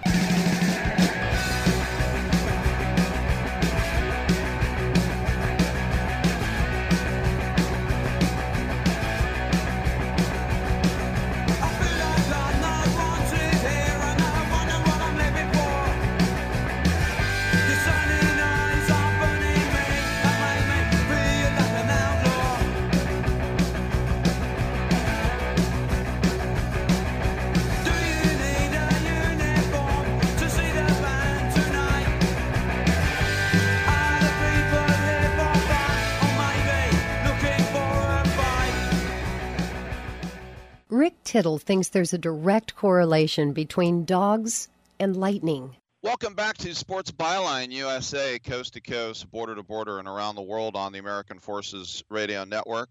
It's our great pleasure to welcome to the show uh, one of the greatest documentary makers of all time, Ken Burns, and he's here to talk about how he and Lynn Novick have the new documentary Hemingway, a three-part, six-hour film, uh, which is now on PBS. Ken, you've tackled so many uh, great topics and has uh, gone in depth on them, but have you ever done anyone uh, as complex as Hemingway, so gifted, so troubled, so contradictory, so beloved, and in some cases so hated? This guy really was about as complex as it gets, isn't he? It's exactly right, and the and the short answer is no. I mean, we've done other writers, Mark Twain, and I wouldn't take away from the complexity and the d- tragedy and the degree of suffering that he understood, still being the most funny person on in the United States. Um, you know, we've tackled the Vietnam War and the Civil War and many, many complex subjects. But I, I've been saying the last few months, you know, it just finished airing and is now available for free streaming at pbs.org, that um, this is our most adult film. And while it does have, I don't want this to be misinterpreted as about, you know, like a rating. Uh, it does have sexual content, and it's extremely interesting in that it belies a lot of that toxic masculine myth about Hemingway. But it's adult in that complexity that you uh, raise in your in your uh, extremely on point question because this is a guy. His first wife said he had so many sides to him he defied geometry, and that is exactly Ernest Hemingway. There is not an action that he did in which you are ready to say that is the worst thing ever. You know, you're I'm done. That you can't find an equal and opposite reaction from another side, in which you go, "Oh my God, that is so amazing! That is such beautiful writing! That is such a generous thing that you did for that. You know, whatever it is, he is constant. It's like being in a, what seems to be, you know, calm surf, and suddenly going, "Uh oh, there's riptide," you know, and just being dragged out. And, and so we've been wrestling with this story for almost seven years now, and it is as complicated a, a beast as we've ever tackled. Yes, the rhombus of writers. Um, I, I always find it too interesting when people say, you know, I want to live like Hemingway. I want to be a rena- Renaissance man and an ambulance driver in World War One and Spanish American War. And then you say, well, you want to be a guy who had four wives and killed himself with his shotgun. I mean, why is he so still revered? Is it because the writing is just that strong, Ken? It's it's a combination of things, and you've asked yet another perfect on point question. The writing is superb. He's arguably the greatest American writer of the 20th century. He reinvented the short story. He reinvented the novel. He reinvented nonfiction writing as well. And everybody is in relationship to him. Even if you say, I want to be the opposite style of Hemingway, you're in relationship with him. And lots of great writers today who write owing their debt to him. So there's this extraordinary output of art. And then you have this kind of macho mythology that grew up. He was a naturalist. He was a big game hunter. He was a deep sea fisherman. He was a brawler. He was a man about town. He was all of those things. but he also invented it so it was bigger. And his prose was so accessible that it could be read by anybody. So if people who had never read a book in their lives or never read a novel in their lives, they may have read a Hemingway novel. One of the most poignant and beautiful interviews, I think, in our film is with John McCain, who as a 14 year old boy found a four leaf clover, went into his father's uh, study, pulled down at random a book to press the four leaf clover in it, and it was For Whom the Bell Tolls. And he sits down and he reads it nonstop and, and completely and totally identifies at age 14 with the major character in this tragic novel, Robert Jordan, a flawed man, he says, uh, you know, serving a flawed cause but trying to do so honorably. And he's, you know, if you want to know who John McCain is or was, you could study Robert Jordan, the character in For Whom the Bell Tolls. It's amazing, and yet we also understand that this has toxic consequences. There are four wives that he didn't treat well. There are children that at times were, you know, loved their dad, and at other times were, you know, repelled by him. Uh, he could be incredibly kind to people and then incredibly cruel, particularly to people who'd helped him. So all of this is a kind of toxic brew that combines with a history of mental illness in the family. His father commits suicide, his own PTSD in World War One, him being abandoned by his first love with a horrible Dear John letter, which makes him suspicious of all future relationships. Uh, he's had nine concussions that are CTE worthy, you know, major brain trauma that could produce the kind of depressions or dementia or suicidal ideation that his father committed suicide. Other members of his family committed suicide. You've got he's an alcoholic. He's a self-medicating alcoholic. I mean, at the end of his life, this is a Shakespearean tragedy in which he is trying to outrun all of these different demons. And guess what? The demons win. A couple more questions for Ken Burns about the documentary Hemingway on uh, PBS.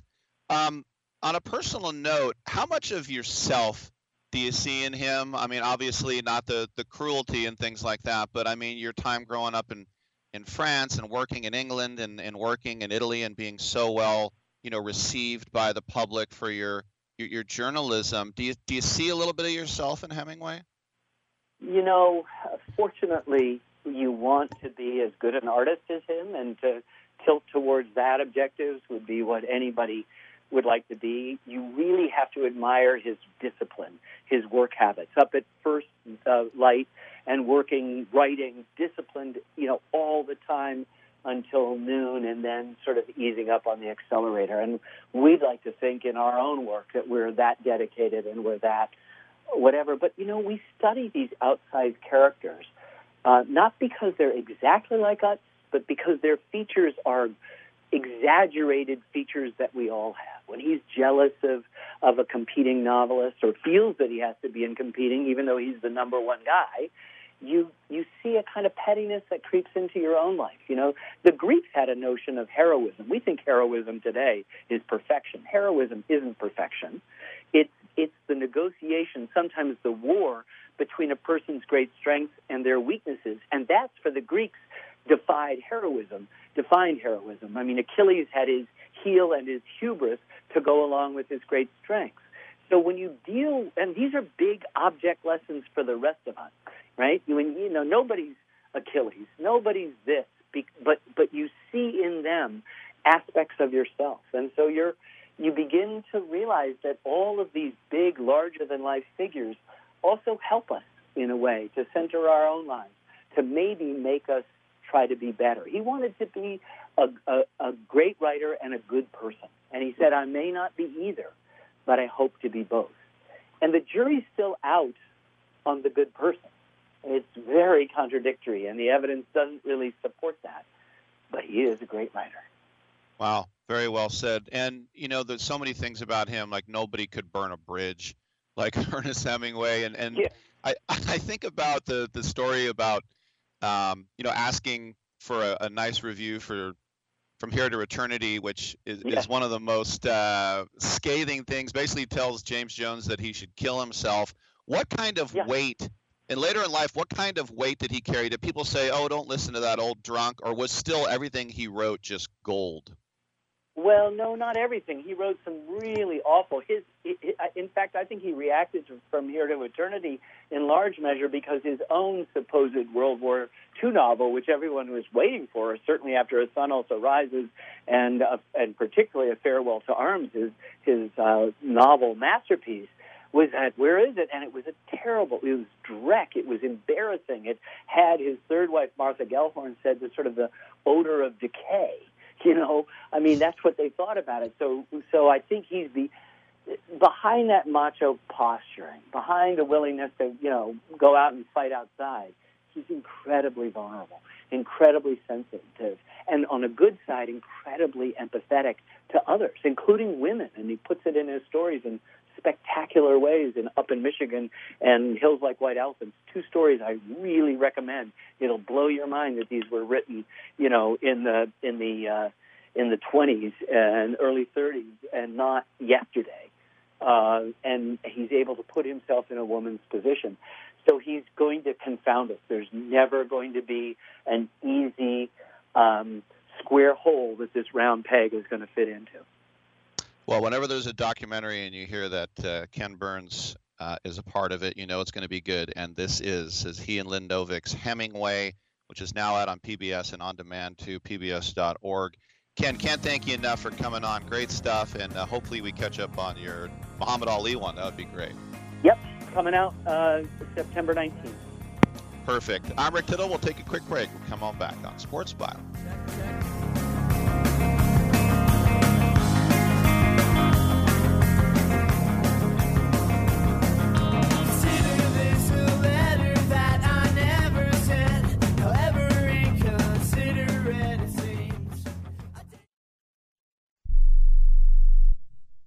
Attention to anyone that's written a book or wants to write a book. The process is not that complicated. Take a first step. Even if you write a page a day, you'll build momentum and your book will become a reality. The hard part is getting it published. That's when you need to call Page Publishing. They've got hundreds and hundreds of thank yous from different new authors, just like you. They make the process of publishing your new book and getting it sold online a simple process. You can learn how simple it is right now by calling for your free Page Publishing New Author Submission Kit. One quick three minute phone call, that's all it takes to get free information and learn how you can get your book published. Pick up your phone right now and call us 24 hours a day at this number. 800 603 0885. 800 603 0885. 800 603 0885. That's 800 603 0885.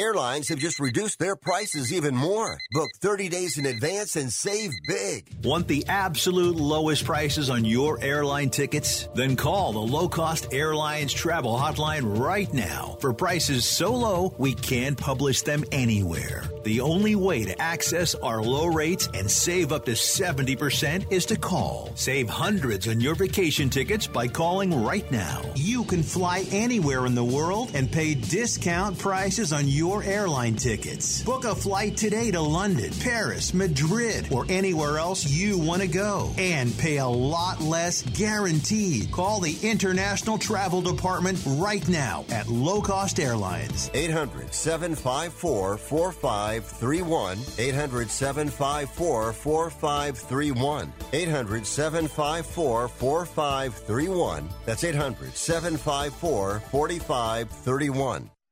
We are the Debt Destroyer Network. Any debt you have, credit card, tax, student loan debt, call now for free information that helps you destroy your debt. It's great advice. Plus, when you make this free call now, we have debt destroyer experts ready to help. They can show you how to destroy your debt and get your life back on track.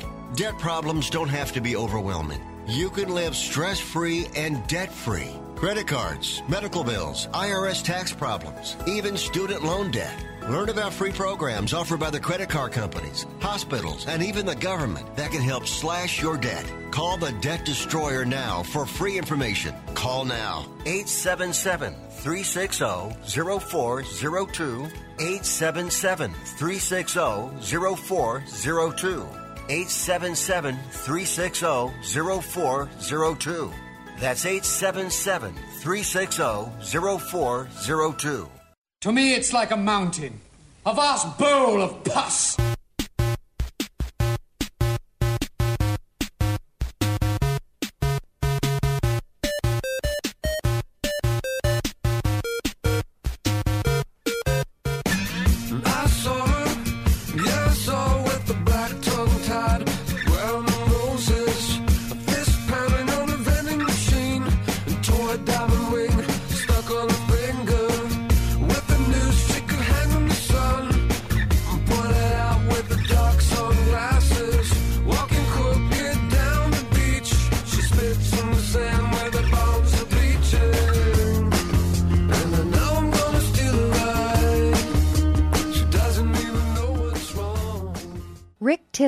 Beats his servants.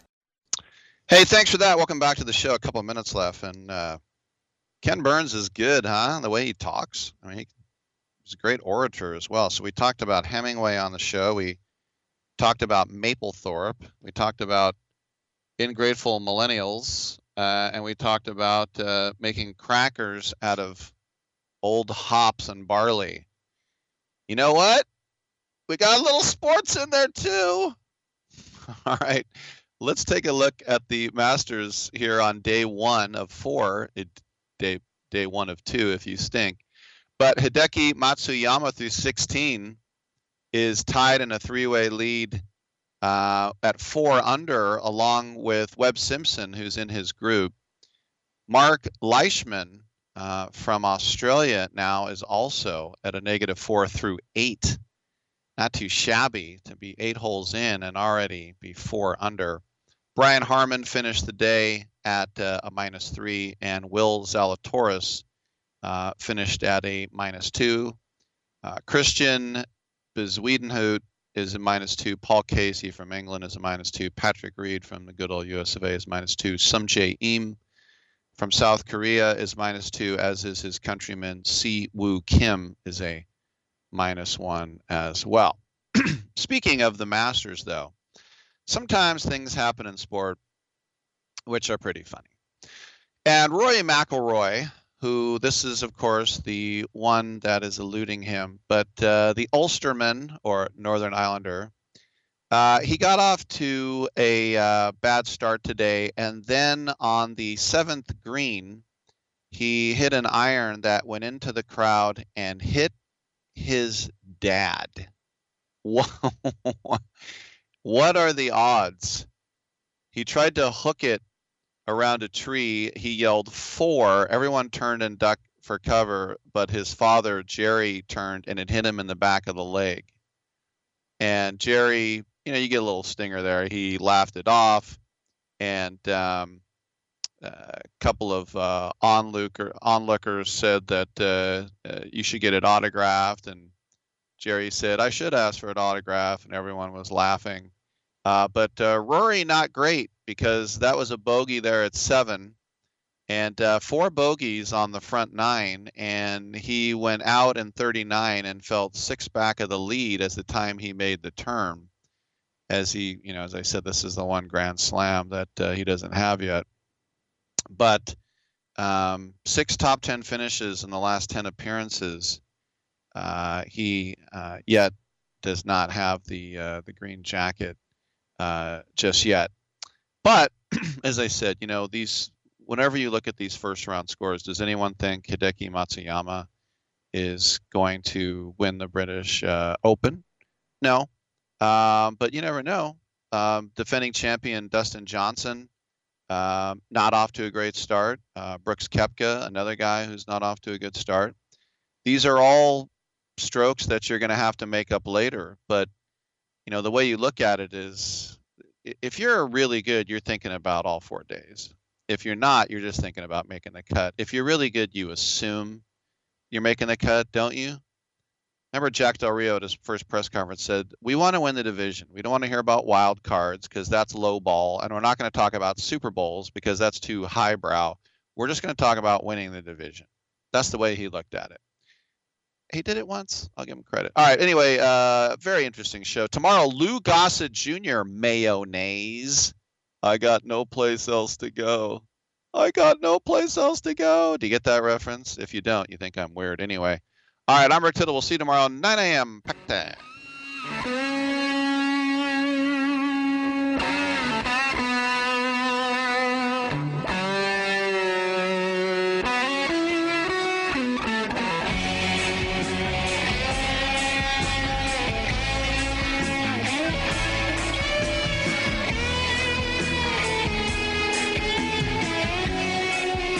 Yeah, man. I hope we don't have brain damage. Great way to end the show.